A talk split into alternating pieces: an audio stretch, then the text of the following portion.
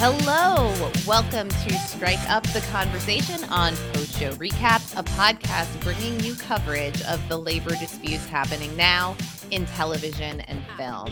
I'm Dr. Amanda, and I'm your host for these conversations. We have a great conversation in store for you today with labor activist Paul Prescod. But before we get to that, I am joined by a man who knows how to come to the bargaining table, but more importantly, he knows not to put your hands on that table. It is the great Josh Wigler. You know what? If it takes hands on the table to get this thing done, Amanda, who am I to take that off the table? Just this once. Don't abuse it. This once, you can put hands on the table. Josh, thanks so much for joining me today. You know, we have some news there's been some developments in the ongoing situation with the WGA and the AMPTP. They had a conversation. Oh my God. They had a conversation about having a conversation. Can you believe that's where we are at this point in the strikes? What are we at? Week 13, I think, yes, as we're recording this, if I'm getting that right. And last week, Amanda and I are recording this on Monday, August 7th. Last Friday, there was a sit down about continued sit-downs initiated, I believe, by the AMPTP to have these conversations with the WGA, and didn't amount to all that much. Yeah. So on Friday, August 4th, the AMPTP, which has heretofore been the sort of unwilling party, the party that was not coming to the table, Josh, hands or otherwise, they agreed to have a sit down with the WGA. I believe it was a meeting that involved the AMPTP president, Carol Lambertini, and the WGA chief negotiator, Ellen Stutzman, and legal counsel, Tony Siegel. And leading up to that, there was some cautious optimism about what this could mean. You know, obviously talking is better than not talking, but it seems like at least a couple of items from that meeting did not go as well as some of us had hoped. No. I mean, I was surprised to even see the headlines that this meeting was taking place, which I don't know what that says about, like, you know, sort of my optimism about the situation. But to see that this conversation, that this idea that maybe we could resume negotiations happening here in August was shocking to me, frankly. But there was then this sort of like nagging part of me that was going to be like, is this just optics? Is this just going to be an optical illusion here? And I think the WGA statement to their members coming out of this meeting makes it sound like there is still, that there is some willingness to engage on certain issues. Like, I think AI was a conversation that the AMPTP were willing to have. Certain things like participation in profit sharing and revenue sharing, it sounds like that was not a conversation they were willing to renegotiate or re-enter, or the writer's room, reevaluating that. It didn't sound like that was a conversation they were willing to have. But, you know, gosh, it's the bare minimum, like some points for like some measure of willing to move the ball down the field. Yeah. I think that the upside of this is we're probably still on a bit of a long road. It's not entirely surprising that we're seeing the first gestures of trying to come together again. I think, like, you know, when the strike was first declared back on May 1st, some of the optimistic estimates of how long this would last were saying, you know, maybe in October, November, we'll be wrapping things up and getting back to work. If they're going to get back to work this fall, they have to start talking, right? People have to start having a conversation. With SAG-AFTRA also striking right now, it's, it makes this a tougher road. The language from the AMPTP suggests that things are still too hot with SAG. So it makes sense that they're starting this gesture of goodwill with the WGA. But I think that this initial talk, is probably means that there's going to be more of this to come, but we're still not very close to any sort of agreement, and we're not close to getting people back to work. I did send you, I think it was Deadline that reported it first, and I sent you the article, and I think it was on like the Tuesday or the Wednesday that we posted the Michael Chernus interview. I was like, Amanda, are we going to have to cancel strike up the conversation, the podcast, because this strike is about to resolve this week? Yeah, well, I thought it was my interview with Chernus really changed the hearts and minds. And that was, I know, my work here is done. My work here. Well, this is, the work continues. Well, of course, we would love to have this wrapped up quickly. We do have some great content planned for you on Strike Up the Conversation to help you understand everything that's going on, as long as it's going on. And, we hope that both sides can come to an agreement, but you'll want to stay tuned for everything that we're doing here. In the meantime, make sure you subscribe to the podcast by using our RSS feed, postshowrecaps.com/strike. When you search by URL in your podcast player of choice, that's postshowrecaps.com/strike when you search by URL on your podcast player. So, this is a new podcast and we're talking about really important subject matter. So subscribing, and if you're so inclined, rating will really help people find us. It looks like we've got a little more road ahead of us. And like I said, I'm excited for you to hear some of the episodes that we have in store. But I'm really excited for you to hear my interview with Paul Prescod. Yeah, so can you fill us in on what we are getting into today? I know you've already done the interview, so can you tee us up? Because I have not listened to it yet, and I'm really excited to. Oh, okay. Well, I would love to. So Paul Prescod is a Jacobin contributor and a longtime union activist, and Paul and I had a great conversation where he gave some perspective on the labor movement in the United States.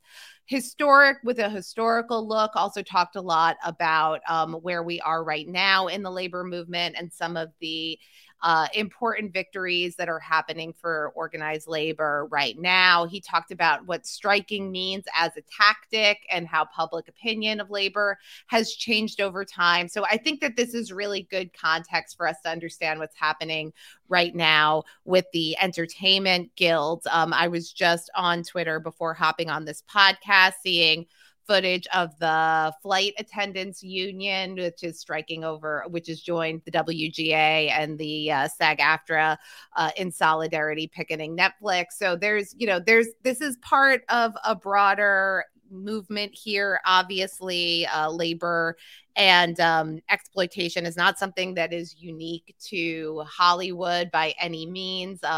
There's a lot of great language coming out. I reposted something that was our great friend Connor Roy, the great Alan Ruck, had some really rousing words that are going around on social media. Gosh, that's some cognitive dissonance. To go from I'm a billionaire, so to like fighting the billionaires. It's a big switch. This is about working people. It's not just about glitzy Hollywood stars.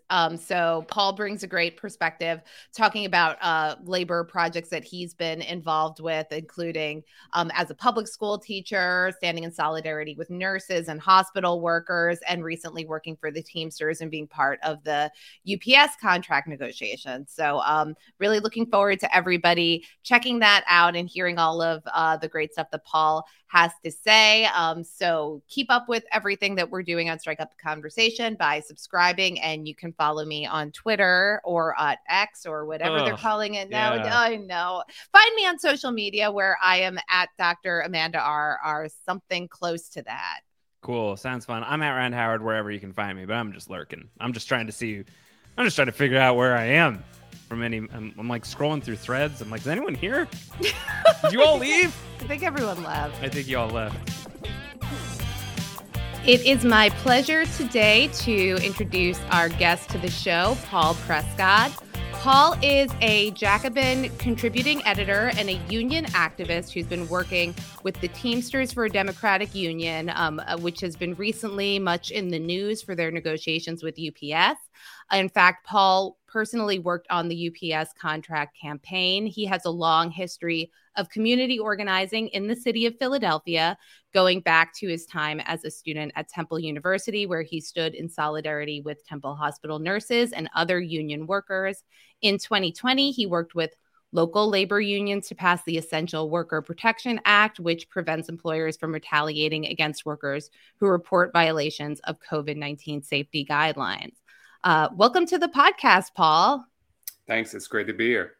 Well, I'm so glad that you agreed to come on with us. I actually came to know you, Paul, because my husband worked for your campaign bid for Pennsylvania State Senate and had a really positive experience with that. So it's great to get a chance to sit down and talk with you.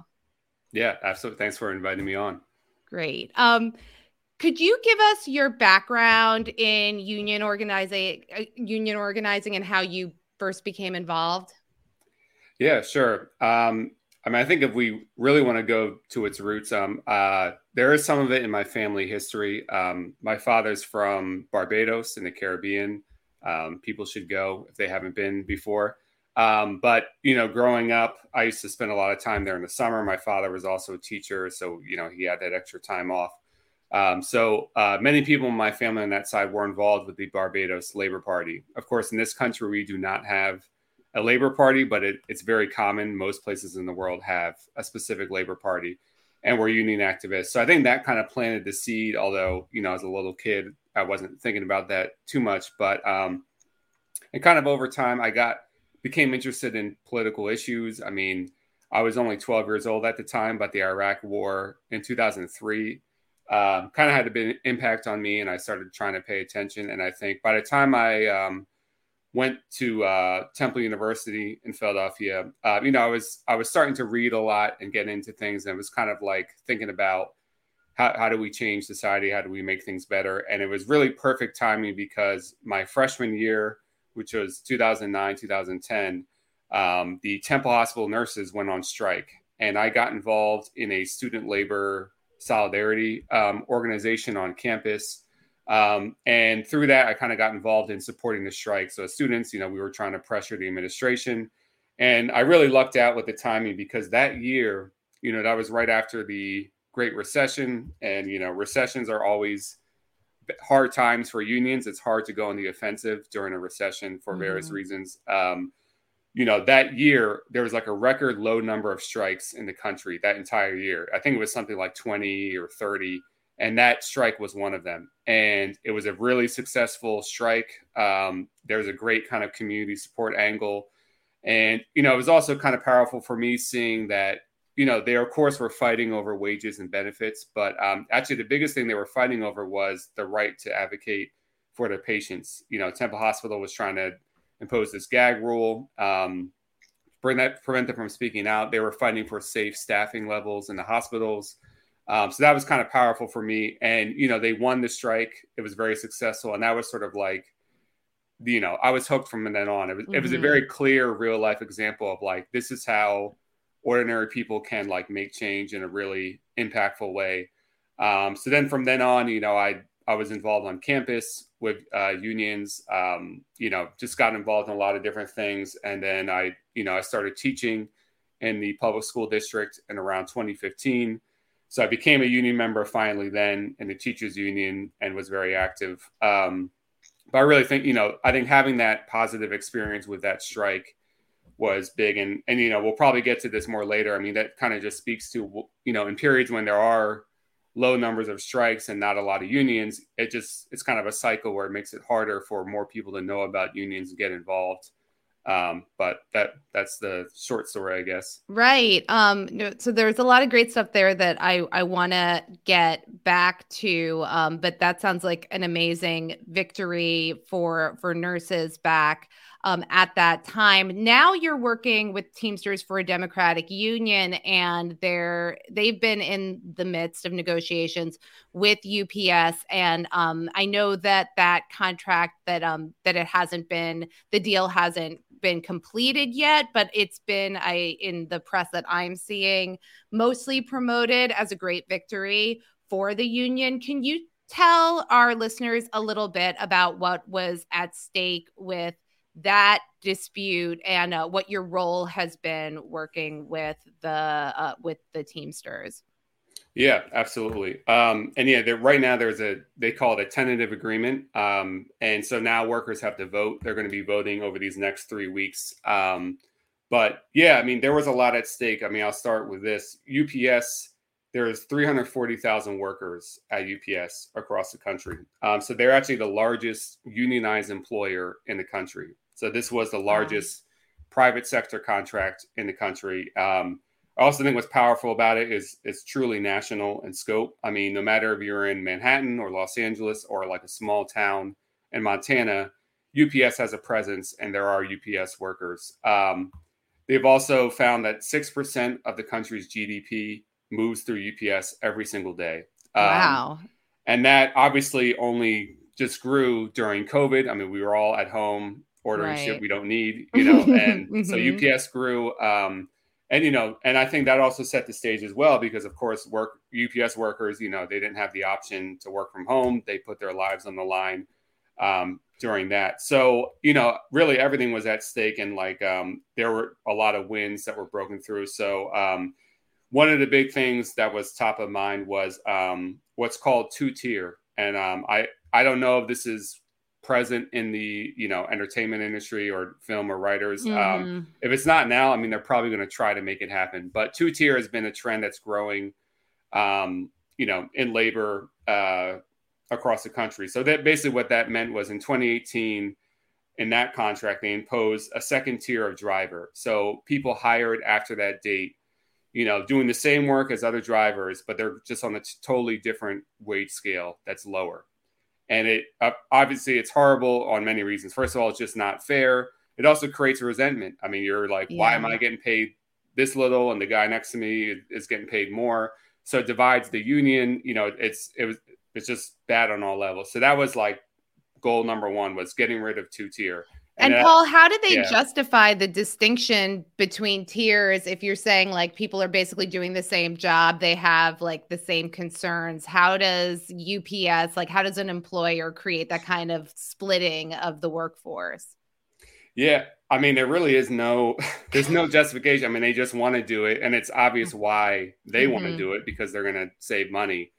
But there's no justification. And to be clear, you know, we're not talking about seniority. It's one thing where it's like, okay, we have a wage progression, and when you work so many years, you get that. This is a totally different thing. So like under a two-tier, it's like someone working 20 years under the old tier is going to make way more than someone working 20 years on the lower tier. So there is no justification. I mean, it's just purely they if they can get away with it, they're going to try to do it. And, you know, UPS, it only just happened in 2018, but this has been present and like auto companies, for example, for a long time. They're also trying to get rid of that. And that was a success. So we got rid of two-tier. Two-tier is gone for the future. You know, another thing people probably heard about on the news was with air conditioning. So believe it or not, you know, your friendly UPS package car driver, there's no air conditioning in those trucks. Wow. And there's been a lot of issues over the years. People dying of heat stroke. There was kind of a viral video going around. Someone had like one of those Ring cameras, and they showed a UPS driver who was like fainting, delivering. So we got, you know, an agreement that's going to gradually put air conditioning in the trucks. Wow. I mean, this is in the context of record-breaking heat waves happening on a regular basis, where, you know, our healthcare system emergency rooms in Arizona are overwhelmed with heat stroke cases, and having people in conditions where they basically have no choice but to be out in that, you know, medically unsafe heat all day. That's really, I mean, that's such an important victory, and it's kind of amazing that they have been working under those conditions. Right. And, you know, one thing to think about, and, you know, it's bad enough in Philly in the summer, but think about Arizona, Texas. You know, if it's 100 degrees outside, the back of the package car truck where they're spending a lot of time is like 130, 140. So it's pretty, it's insane. But we got a big win on that. Another huge one was with the part-timers at UPS. So most people don't know this because, you know, we only see the UPS drivers delivering trucks, but the majority of the UPS workforce are actually part-timers who work in warehouses. So they sort packages, they load them onto trucks.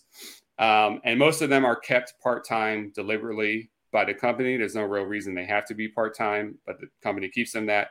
And even though they are in the same union, they make really low wages. So, you know, we're talking around 15, 16 an hour. And, you know, I mean, I know there's been demands for 15 an hour as a minimum wage over time, but that's not for like 10 years. Yeah. And that's not a good, and it's not a good wage. I mean, that's a minimum. So it's like being in a union company like UPS, you shouldn't be making that. So that was another huge goal, was really raising those wages for part-timers. And that was also, I think we can say we really won big on that. It kind of varies across the country. It's a little bit complicated, but just in Philly, to give an example, if this contract is ratified, you know, part-timers in Philadelphia at UPS are going to be making now $25 an hour. So that's a huge jump. And then related to that, we wanted to create more full-time jobs in the warehouses. Again, the only reason they have it part-time is, from UPS's point of view, then you don't have to pay in as much into benefits and all that sort of thing as for full-timers.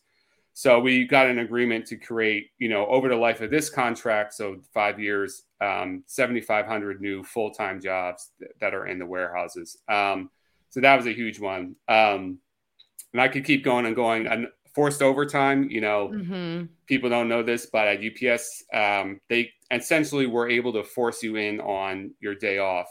Now, you would get paid overtime for it, but you basically could not refuse. And, you know, just destroys family life, as one would expect. So we got rid of that. They called forced six punch.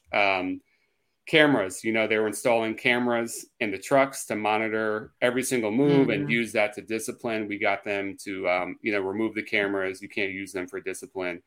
So again, I mean, workers have to vote on it, but it really was, I think, a breakthrough deal. And, you know, it kind of has, reverberations beyond UPS. I think many unions, maybe many workers were watching this fight. If you think about Amazon, you know, this kind of helps, I think, set the stage for trying to organize Amazon and start raising standards in the logistics industry. Right. So I think a lot was at stake. I mean, you know, it's rare that you're going to get a perfect contract. Not every single thing was won outright, but you know, a lot of huge gains. It was kind of like night and day comparing this contract with the last one in 2018.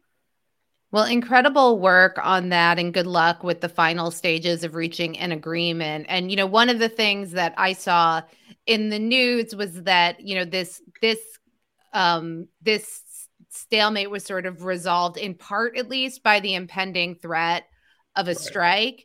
And, you know, and I'm wondering if you could talk a little bit about how strikes have, you know, like historically been used as a tool of organized labor. You know, you mentioned that you have this connection to the Temple nurses from your time as an undergrad. And, you know, I think, for example, like when I think about I work partially in healthcare. And when I think about the nurses that I know or the teachers that I know, like these are really people who the last thing they want to do is strike. Like the last thing they want to do is leave their students behind or leave their patients behind. So it's like a very serious thing that unions don't take lightly.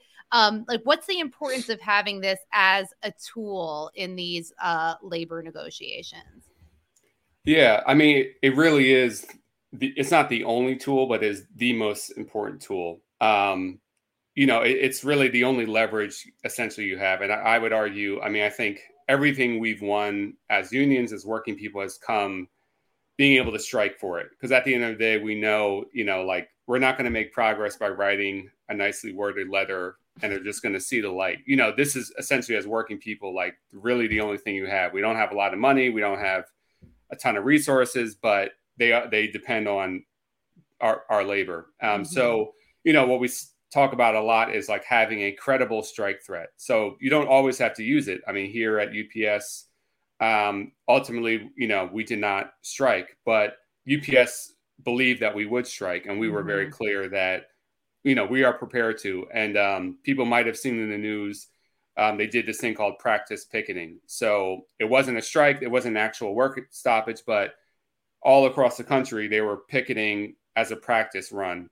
and kind of, and the company's looking at that and they're saying, like, you know, these people are serious, and they probably made a calculation that at the end of the day, it's going to be cheaper to give into the demands than to go through a strike. So, you know, I think having that preparation and being willing to strike is really important. And I think one issue over time in the labor movement, I wouldn't say this is like the only reason labor has declined, but there's just been this increasing unwillingness to strike or even prepare for one. Mm-hmm. And, you know, someone used this phrase to describe it as like the strike is got weaponized against the members instead of the company, meaning the whole mindset sometimes of unions is like, oh, you don't want to strike, like, and they fear monger to members, like, we can't strike. And again, of course, it's something to take seriously. You know, you don't take it lightly. But, you know, if you start weaponizing it against workers about, you know, we can't strike, don't ever even think about it, the company's going to win because they know, you know, we're not going to use that ultimate leverage point. So I think that's really important. And I think we're starting to see a slow uptick of strikes. And I know everything before COVID-19 is like a black hole. Yeah. But if you remember October of 2019, they called it Striketober, or maybe it was 2018. Yeah. We were starting to see it was John Deere, Kellogg's, IATSE almost went on strike. So there was this kind of gathering momentum. And I think we've kind of picked up where that's left off. So, of course, we have Screen Actors Guild, Writers Guild, almost with UPS. In a month, the auto workers at Ford, General Motors, and Chrysler, which is now called Stellantis, apparently. Oh, wow. I had no idea. I missed that memo. You know, they're preparing for a possible strike. So, you know, it's important. Again, you don't have to use it every time. It's not something to be taken lightly. But I think if you're not prepared to as a union, you're really not maximizing the leverage. So, I mean, this is a place where on post show recaps, we don't usually talk about labor or politics or any of these things. So this is not a conversation that, you know, we're often engaged in, but the current labor disputes in Hollywood, I think that they provide this real opportunity to bring like a very public face to some of these issues. And so, you know, for us, it's like been an opportunity to give our listeners some context of, you know, what's going on with WGA and what's going on with SAG-AFTRA. But as somebody who's like been in the trenches of organized labor for years, like, what does the visibility of these strikes mean to the movement as a whole? Does it mean anything? Like, is this something that's just more of like a pop culture, like blip in, you know, or does this have any kind of material value to the labor movement more broadly? Yeah, I think it is important, you know, because I think a lot of these corporations, like, ultimately they care about their profits. We know that's like the bottom line for them, but I think they do care about their public image. And I think they know that there is a connection between their public image and their profits for their shareholders. And oftentimes in disputes, there's a calculation that goes on, especially in certain industries, you know, especially like you mentioned, nurses and teachers, to name a good example. In every dispute or strike, there's always the question of like, where's the public going to land? And if the public is clearly on the worker's side, that's a huge amount of leverage. And that sometimes is the dividing line between whether, you know, a company's going to settle or not. But if they're able to play the public off of those workers, you know, that's going to give the company an upper hand. So I do think it actually does matter in a material way. And, you know, we're kind of at this really interesting moment where the public opinion of unions is at its highest since probably like the 1950s. Yeah. Now, in the 1950s, we had 35% of American workers in unions. So unlike then, we're only at 10% now in total. But public opinion is really high and supportive of labor for a variety of reasons. And, you know, it's something we actually were working on in the Teamsters at UPS, you know, winning over the public, actually talking to customers of, you know, high volume customers of UPS drivers, getting them on their side. And, you know, if it did come down to a strike, that was going to be really important. And there was kind of a historical precedence to that. You know, the last UPS strike was in 1997. And UPS wanted Bill Clinton to, you know, issue an injunction against the union and intervene. And it's pretty clear the reason he didn't was that UPS workers at the time, you know, the public supported them around like 65%. And, you know, for that, most politicians, that kind of thing matters. So I think, you know, it is, we're in this moment right now where like unions are sexy and they're like the cool thing. And I think it was already happening, but, you know, it helps that you have like now movie stars that the public knows and likes, also on strike. I think it does kind of just help the overall zeitgeist. I mean, we could debate about whether it should be that way, but it just, you know, I saw a cool picture with Mark Wahlberg with Sean O'Brien, the Teamsters president. Yeah. I mean, they're both like classic Boston Irish guys.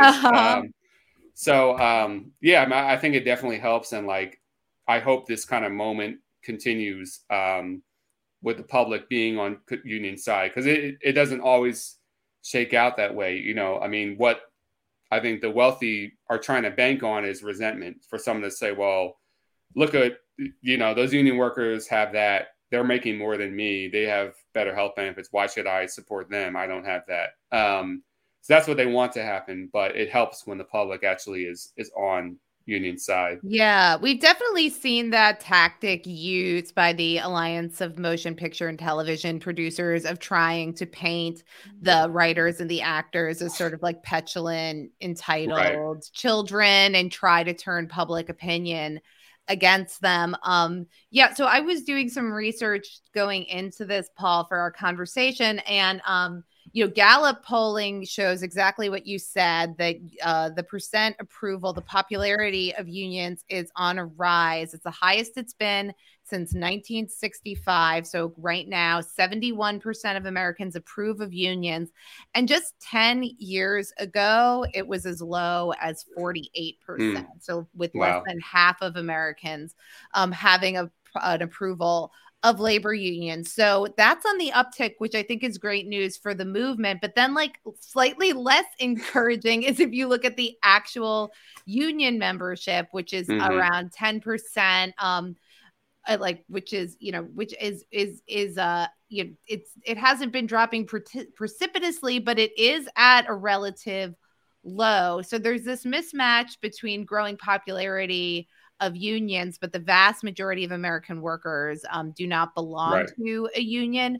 Like, what do you think accounts for that mismatch? And like, I just wonder if you could say a little bit about how and maybe why union membership has been declining over such a long time. Yeah. And, you know, that mismatch, it's not entirely surprising, just knowing that, you know, even the pro-union sentiment is there. Getting to a high union density is going to take a lot of organizing and a lot of time. And in terms of why it's that way, you know, a few factors. I mean, one of them we just have to look at are the labor law in this country is so tilted against workers. It is extremely, extremely difficult to form a union. You know, basically the companies can do whatever they want essentially to bust a union, even though there are some laws in the books. It's very hard to enforce. You know, we've defunded the National Labor Relations Board, all that sort of thing. So, I mean, labor law makes it extremely hard, and, you know, it's just tilted in the boss's favor. So many, many workers try, but they can't because of various reasons. So I think that's one thing to think about. You know, also what a lot of people don't realize, you know, you can win a union, and then the hard part is winning the first contract. And, you know, companies have all kinds of tactics. They can essentially stall before winning a contract. And after a certain amount of time, they can launch what is called a decertification drive to basically get rid of the union after a certain amount of time. Now, if you're a worker and you're like, I joined a union to get a contract, and you're a year in and it doesn't seem like there's any progress, because the company's stalling, you know, they have all the things they can use at their disposal. But, you know, for an average worker, it's like, well, what the hell am I paying dues for if we didn't get a contract yet? So maybe I will, you know, vote to decertify. So that kind of thing happens all the time. So it's very hard. And there's really not an easy answer of how to get over that roadblock. I mean, reforming labor law is a big one, but it's kind of a chicken and egg problem, because I think you know, the labor laws we do have were formed from a mass upsurge of workers organizing to kind of force this breakthrough. So it's almost like this chicken and egg of, I think we need a mass labor movement to change labor law, but because we don't have good labor law, it's hard to form a mass. So I don't know when that breakthrough is going to happen, but that is one issue.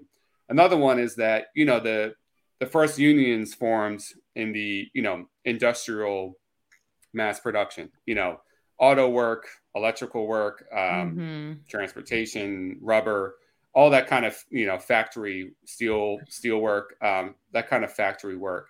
So one problem is, I mean, they literally just physically have removed the jobs that have unions. I mean, outsourcing, globalization. So, I mean, they've moved, you know, jobs, these kind of manufacturing jobs that were common all over the globe to find the lowest wages, you know, or they've kind of decentralized. So they kind of figured out that, wow, if we have all these industrial workers crammed in the cities, it actually makes it easier to organize and easier to like identify with the working class. So when they haven't shipped stuff overseas, they've moved it out to the suburbs, you know, very rural areas. But that's a big thing. I mean, it's just sort of like, well, yeah, if you physically remove the factory that had union workers, like that density is going to go down. And that's why you've seen this shift where today, if you look at the public sector, you know, teachers, I mean, all kinds of stuff, sanitation workers, like workers, city workers, nurses in some cases, they actually do have relatively high density still. But it's 5 times higher union membership in the public sector. So it's like 33% versus 6% in the private sector, sort of just highlighting how rare and challenging it is to form private sector unions. Yeah. So, you know, and then also, I mean, there was kind of a concerted political attack. I mean, I think there was a relatively brief moment of time. I mean, roughly like early 40s to mid 60s, where I think, you know, the government, you know, kind of tolerated unions and like they essentially, we have to live with them. And then, you know, soon there was this very concerted attack. I mean, you can trace it to Ronald Reagan. I mean, some people kind of mark 1980 as this turning point, but you know, it was a different strategy. It was more so of saying like, no, we're going to actually try to break these unions. And the corporate world actually got organized. They actually like formed their own organizations across sectors, just like workers try to do that. You know, they actually got more organized and were like, you know what, we're actually going to try to push back. And and unfortunately, they have a lot more resources to do so. So, you know, all that I think was happening at once. You know, you combine deindustrialization, you combine our labor law, you combine the attack from, you know, corporations in a much more coordinated manner. And that kind of leads to where we are today. You mentioned Ronald Reagan, Paul. You want to hear something supremely ironic? Yeah. Ronald Reagan, former president of the Screen Actors Guild. Yes. It's incredible irony. And I think I read that the last strike, industry-wide strike, was he was president. Yes, he was president during the last time that coincidentally the writers and the actors were on strike at the same time. But that was in the 1960s. So I mean, it's really interesting. Yes, SAG and the DGA, you know, so the Directors Guild of America, and I'm not sure when the Writers Guild unionized, but they're pretty old and durable unions emerging in the 1930s. And so, I mean, I think that that's really interesting. We talk about how the private sector is so sparse in terms of unionization. I think that these guilds represent some of the strongest and most durable labor unions we have in our country. Yeah, exactly. I mean, you know, and some of these are iconic, like United Auto Workers. I mean, they're iconic. Teamsters are, you know, so yeah, they're still around, but, you know, it's just numbers wise, smaller, especially in proportion to the U.S. population. But steel workers, all this kind of thing, like, you know, these unions still exist. And, you know, there's nothing, you know, sometimes people talk about it as if it's like just an inevitable fact of history that those old unions won't survive in the 21st century or grow again. And I don't think that's true. There's nothing inherent that says they can't beginning to grow again. And I mean, I think, you know, without getting too much into the weeds, but within the Teamsters and the auto workers right now, for example, there's actually these really dynamic reform efforts where, you know, activists in the union have actually formed slates and challenged the leadership and kind of like won against the old guard, for lack of a better term, and are bringing a lot more energy. I mean, I think that's why this UPS fight was so different in 2018. We actually had a new leadership elected 2 years ago. Auto workers is the same thing. A new leadership actually shocked themselves and won. A year ago, they didn't actually expect to win. And now they're going to these fights. So again, there's nothing just like inevitable that it's just going to be this like terminal decline. And I think right now we're seeing this little uptick in activity that could turn into something bigger. Yeah. Do you think, Paul, that the positive public opinion or like having these conversations and raising this awareness helps give union workers, you know, kind of the helps like give them the, like the moral authority to like follow through with these strikes and like, and as you mentioned, like just having those strikes helps build power. Like, is this sort of a, like a perpetuating cycle that could mark, you know, a positive upturn for labor? Yeah, I think, and I hope so. And because that's what we need to happen.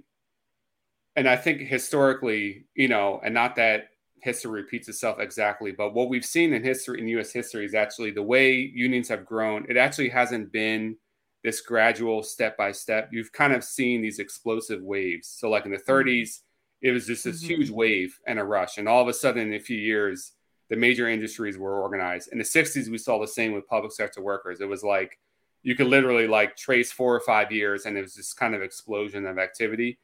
Now, you know, I don't have a crystal ball. I don't know if it's going to happen that way, but you want to start seeing different sectors interact with each other. And I think we're starting to see that. I mean, one of the best moments during this UPS contract was, you know, they did a practice picket in New York, and then those same Teamsters went to picket lines that were being formed at Amazon, which the Teamsters are also trying to organize. You know, you saw the UAW, the auto workers right now. I mean, like I said, they're trying to eliminate two-tier and their negotiations coming up in September. And I think the fact that we beat that has inspired them. You know, I think the Screen Actors Guild and the Writers Guild, you know, I think a lot of UPS workers were talking about it. Like, a lot of workers seem to be on strike. So it is this kind of moment. And I think that's how it's going to have to happen. And, you know, I think when workers see other workers go on strike and win, it helps them feel confident. And maybe just like setting a standard for like how workers expect to be treated, like, right. It's like, if you see that somebody from UPS is, you know, getting higher wages or having better working conditions and you're at Amazon, you'll leave and go somewhere else, or you'll say, this isn't right, I demand better. Like, so I think that those wins, like, hopefully they are inspirational, and they also, you know, well, we know that they scare the corporations because they don't want to see anything eat into their profits. But if we demand better, if workers demand better, you know, eventually it's going to be hard to do business in the U.S. if you can't like meet those expectations. Yeah. And it's funny you mentioned that. Just today, an article came out about Amazon workers talking about the UPS contract. And someone in Philadelphia was saying, like, whereas they make $19 an hour there, they're all like shocked to hear that now in Philly, they're going to be starting out $25 an hour, you know. And that kind of makes the case of like, well, you know, why did that happen? That happens because they had a union and we don't, you know, maybe that's something we want to do.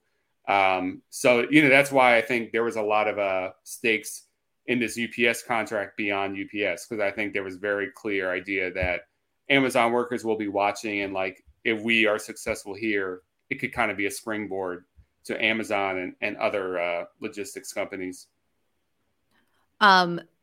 So, you know, some of the things in the Hollywood labor disputes like might be kind of more specific to the entertainment industry, but there are a lot of issues that I think are more universal for all types of workers. So, you know, some of their demands have to do with earnings that keep up with inflation, contributions to health and retirement funds, more transparency about performance metrics. I'm wondering if you could talk a little bit about like, what are some of the common things that you see, like that, like what are some of the common points that maybe, you know, are, you know, concerns of all unions outside of entertainment? Yeah, and it is interesting. It's like it really is essentially the same issues everywhere. I mean, it could be as diverse workforce as like iron workers compared to secretaries. And they're like, yeah, it's obviously a very different job, but like the same kinds of issues always come up. And usually the companies kind of behave the same way. Right.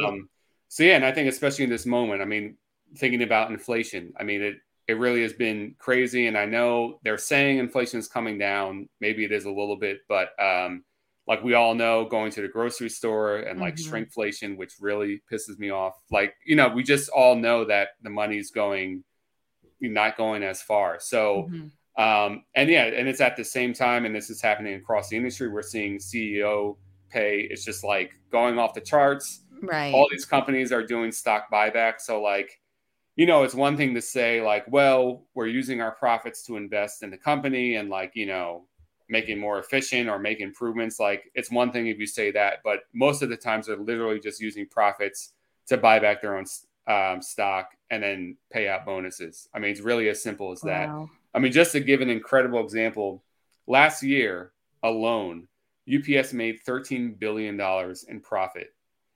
And that's 13 billion. That's after paying its 340,000 workers and benefits, after all expenses, $13 billion in profit. So, you know, there's just a clear argument that pay should be going. I mean, you obviously can't do that without drivers and without, you know, and without people working in your warehouses. Like you obviously are making that money on the backs of workers. Yeah. And it's like, you know, especially in this inflationary moment, it's like, again, I mean, the wage increases should be big. And, you know, and I'll say this, like the drivers now at UPS, if this contract's ratified, you know, once they reach top rate, they're going to be making about $100,000 a year.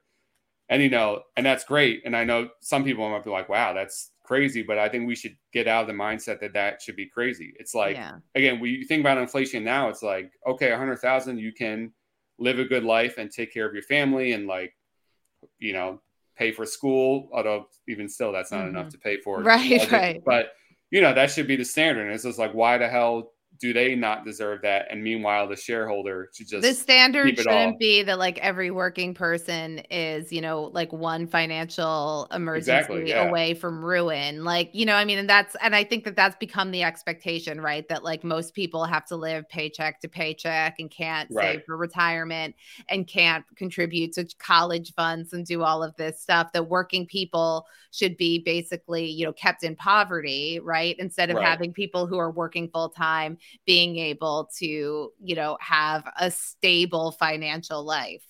Right. Yeah, exactly. And again, what counts as stable now, if we're looking at wage levels, it just has to be a lot higher because of what the inflation is. So that's common, you know, just this gap between profits and wages and inflation.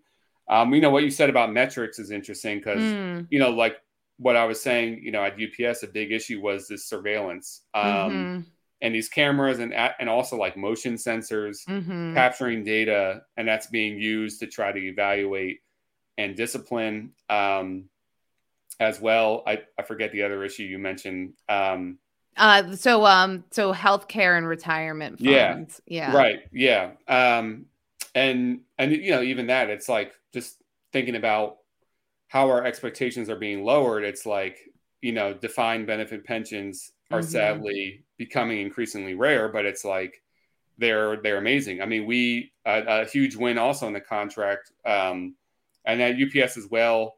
Everything at UPS is complicated, so like the pensions are also complicated. But long story short, in the South, you know, they got $1,000 a month increase after this contract in their pension. So you know, now people, you know, depending how long they work, you know, they can retire and get $5,000 a month on their pension. And that's only, you know, because it's a defined benefit pension that they negotiated. And like, pensions, I think, have like kind of gotten this moment in public opinion where people really kind of think that it's this like, you know, like out of date luxury, right? Like that it's like this kind of like frivolous thing to expect that you're going to have some financial security after you retire. But like, if I talk to my grandparents and like, I mean, like when you look at like the kind of golden age of American prosperity, at least for a certain segment of the population. I mean, that was because people knew that they could count on this, right? And they could like retire before they got sick or became, you know, frail, and they could, you know, they could have, you know, families that depended on them.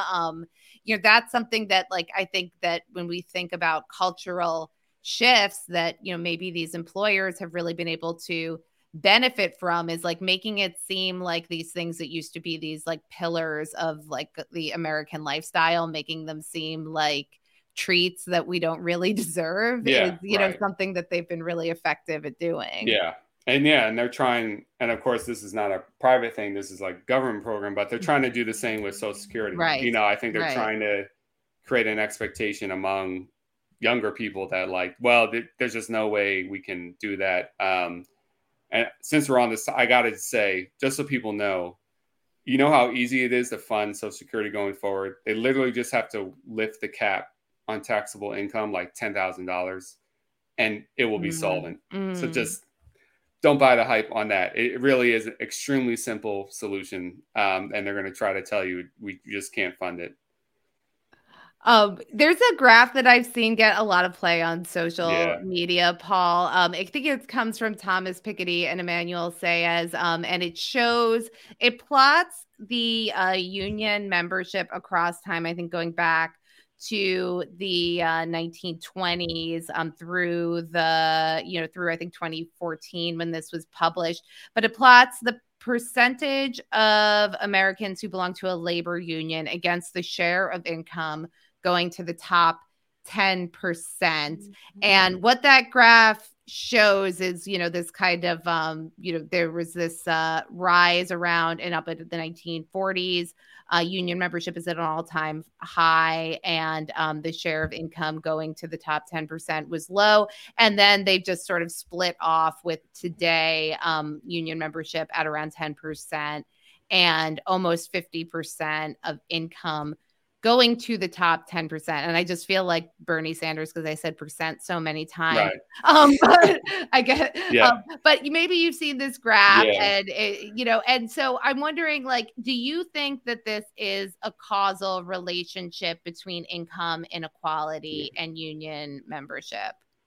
Yeah, absolutely. I mean, and I love that graph so much because you cannot wish for a clearer graph.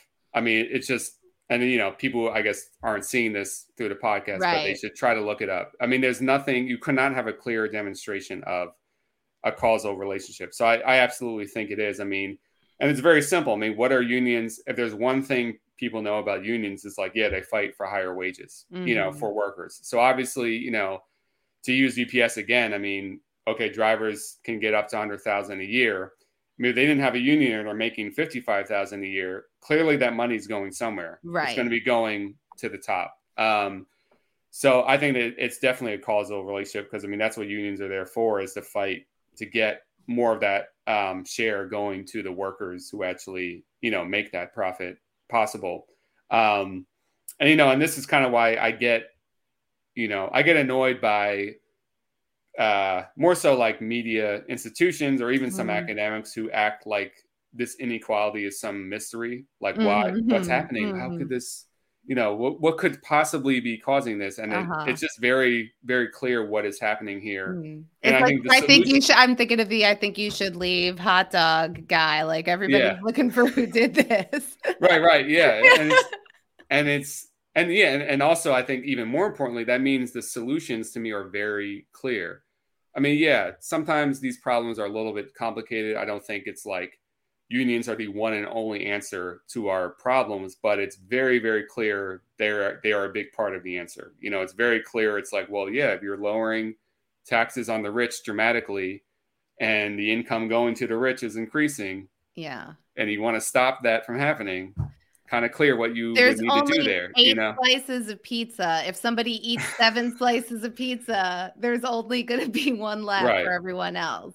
Yeah, and it's kind of, and I'm going to force myself to not relitigate the 2020 and 2016 primary. I'm not going to go there for the sake of our listeners, but yeah, I don't know if that's what people want to hear here. Yeah, I'm not going to go back into that, but it, you know, it's increasingly becoming this problem in our politics where everyone wants to act like they don't know what the solution is or what the problem is. And that graph is one example of like, it's pretty simple. You don't need 10 degrees to figure this out.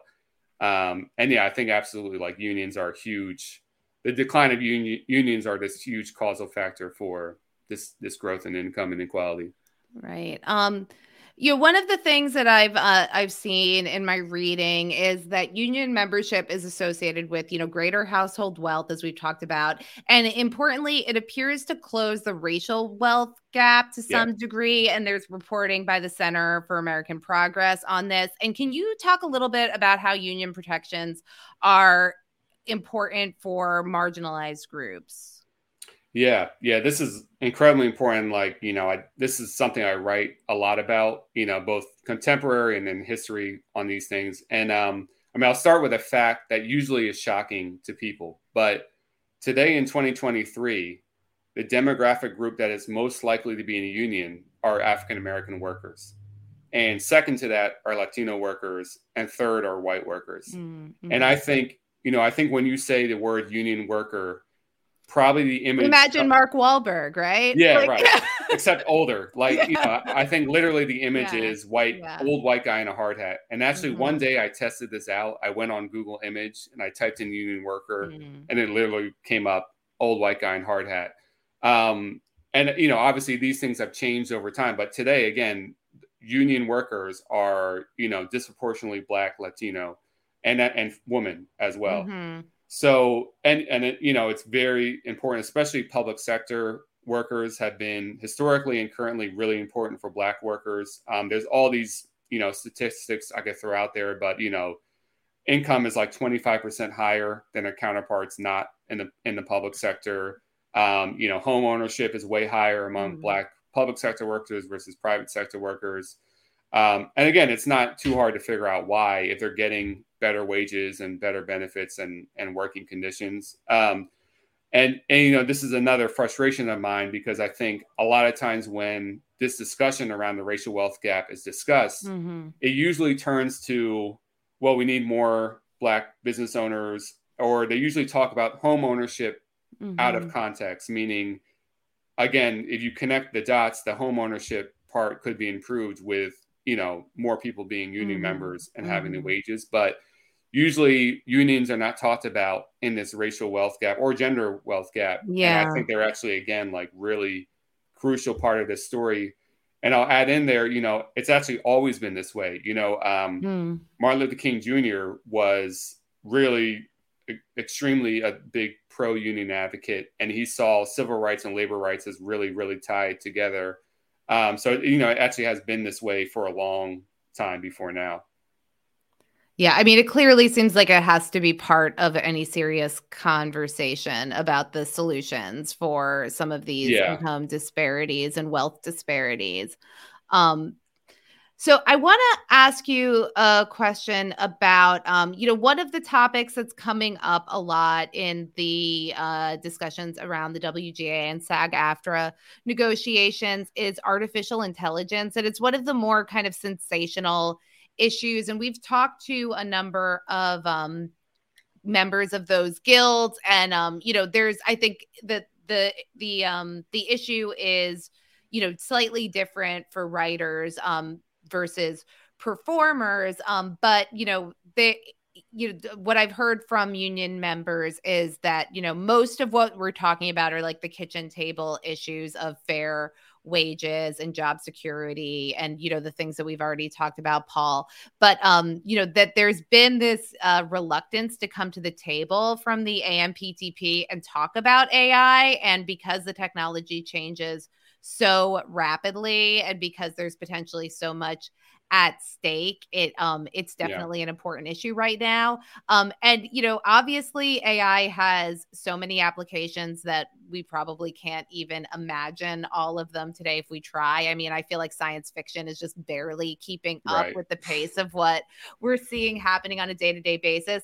Can you talk about how artificial intelligence and, like, maybe if it's not AI in particular, like, we obviously know that mechanization and automation have been big issues for unions in the past. Yeah. Can you talk about how this concern might apply to people in different industries?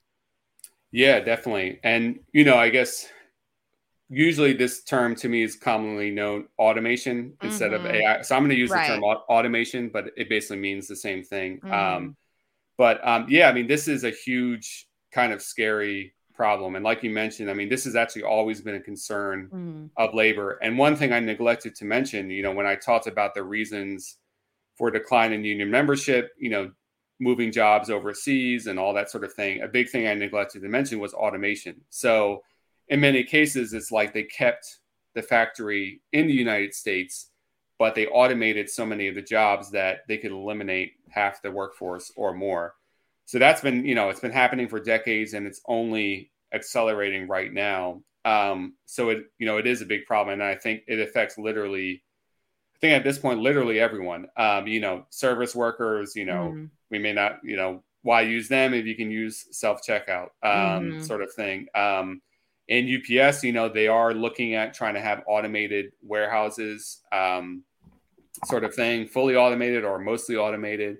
You know, so this is, it is a problem. And it really is this kind of weird contradiction in society. I mean, it actually brings up a lot of like philosophical considerations. Because on the one hand, I mean, like this should be great. Like, yeah, like our lives can be easier. We don't have to do drudgery. But I think it all depends on our social system and how we arrange the automation. So, and what is kind of fascinating to me about it, it kind of inherently forces you to kind of bring up very radical demands, because there's kind of two ways this can play out. I mean, it's going to play out in terms of like massive unemployment, you know, and then just a growing reserve of like permanently unemployed people, or something radical of like really reducing the workday significantly without loss of pay and spreading the work around, which, you know, again, I know is, it sounds extremely radical, but it's sort of like, I don't see, it's either going to play out one of those two ways right now. I mean, there are limits you can put on it. So, you know, one of the parts of the agreement with UPS that was just negotiated was around technological change. So there's kind of limits. If they want to institute a technological change, they have to get approval from the union. They have to meet about it. They have to discuss its impacts and all the details. So that is, you know, another thing unions can fight for, is trying to at least control the automation so it doesn't result in loss of jobs. But I think, and, you know, like you said, the rate that science is advancing is now exponential. So, I mean, it really is going to be like every year now it's going to advance. And it's going to affect employment. You know, so we're not really sure how this is going to play out, but it, you know, this is not going to be the end of this issue. Again, I don't really have a great answer. Yeah. It's like we need to shorten the work week and the work day without loss of pay.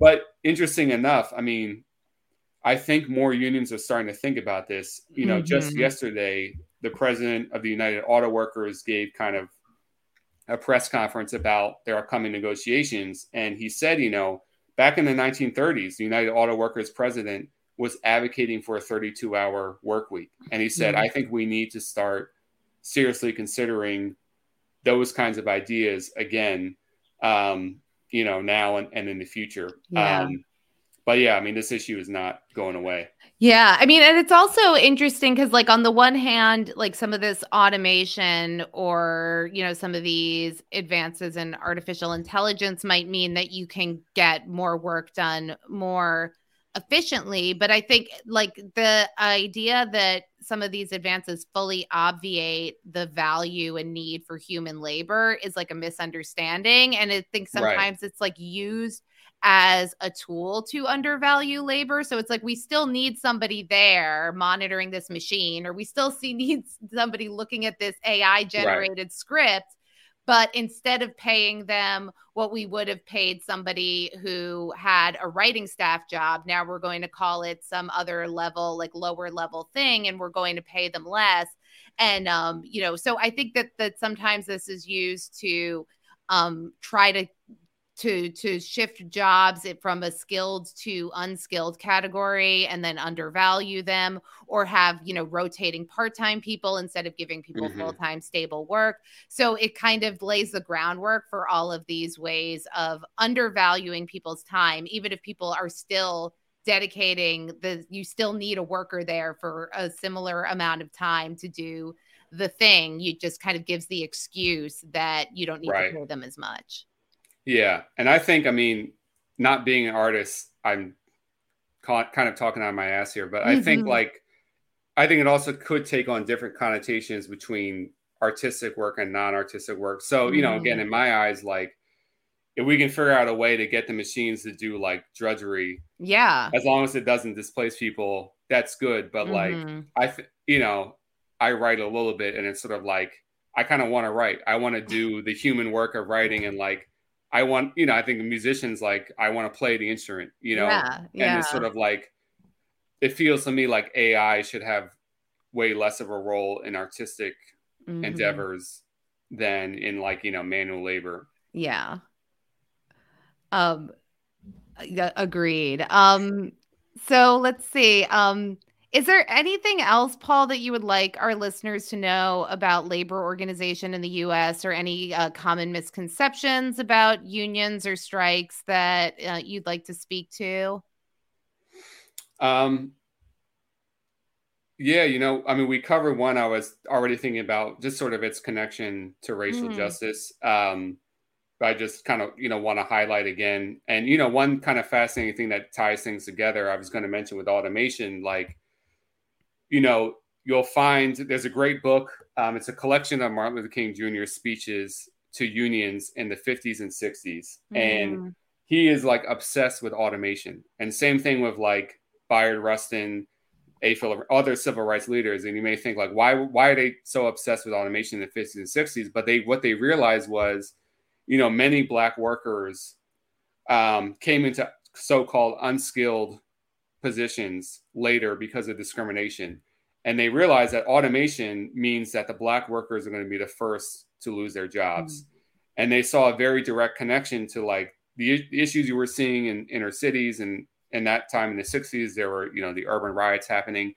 And they actually, they thought automation was the cause of that. And they're like, you know, automation is going to kind of eliminate the so-called unskilled workers who are disproportionately Black and brown first. And that's creating this issue in our inner cities and sort of thing. So, you know, I think all these things are really just kind of connected in one thing. And I think, you know, again, especially this automation issue, like we really should be thinking about this in connection about what's going on in our cities and, you know, in labor right now.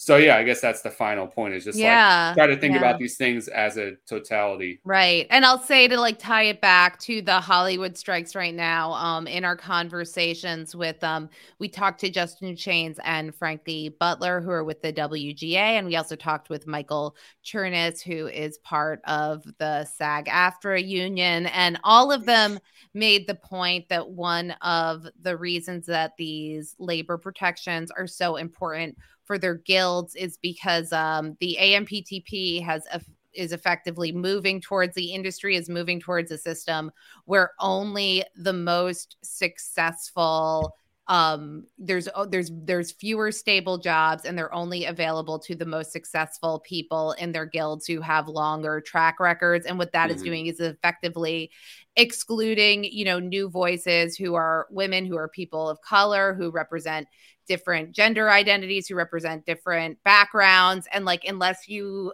have a reasonable job that somebody can live off of, it's going to be something that is not a realistic option unless you come from a tremendous amount of privilege. So, you know, making work fair and, you know, making these viable livings is really important for, you know, increasing the, you know, diversity and equity in our labor forces. And when it comes to art, when it comes to Hollywood, that's increasing the... That's enriching our art. That's like enriching our media and representation, and you know, making more interesting stories, more compelling performances, creating pathways for new people to get involved. Yeah, absolutely. Great. Well, thank you so much for joining me, Paul. I've really enjoyed getting to have this conversation with you. How can our listeners keep up with or what you're up to and follow what you're doing on social media or anywhere else? Yeah, well, I write for Jacobin magazine, jacobinmag.com. I'm on Twitter at Paul_. I don't know if it's called Prescod. Twitter anymore, Paul. Oh, yeah. X. I haven't updated the app. And I just don't want to because I'm like, don't do it. No. Yeah. So, but I'm on X or Twitter or whatever. That Paul_Prescod, write for Jacobin magazine. So you can follow me there. Great. And if do you have any plugs for any organizations or causes that you'd like to draw attention to?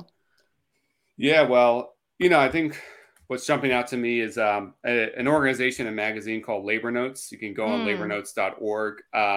They're an online and paper magazine. So they just have great up-to-date news on all things labor.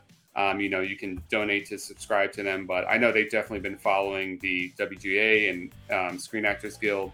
But yeah, they're a great organization that I think has kind of been an important network in this latest labor upsurge. Fantastic. Great. Well, thanks again, Paul. Yeah. Thanks so much for having me.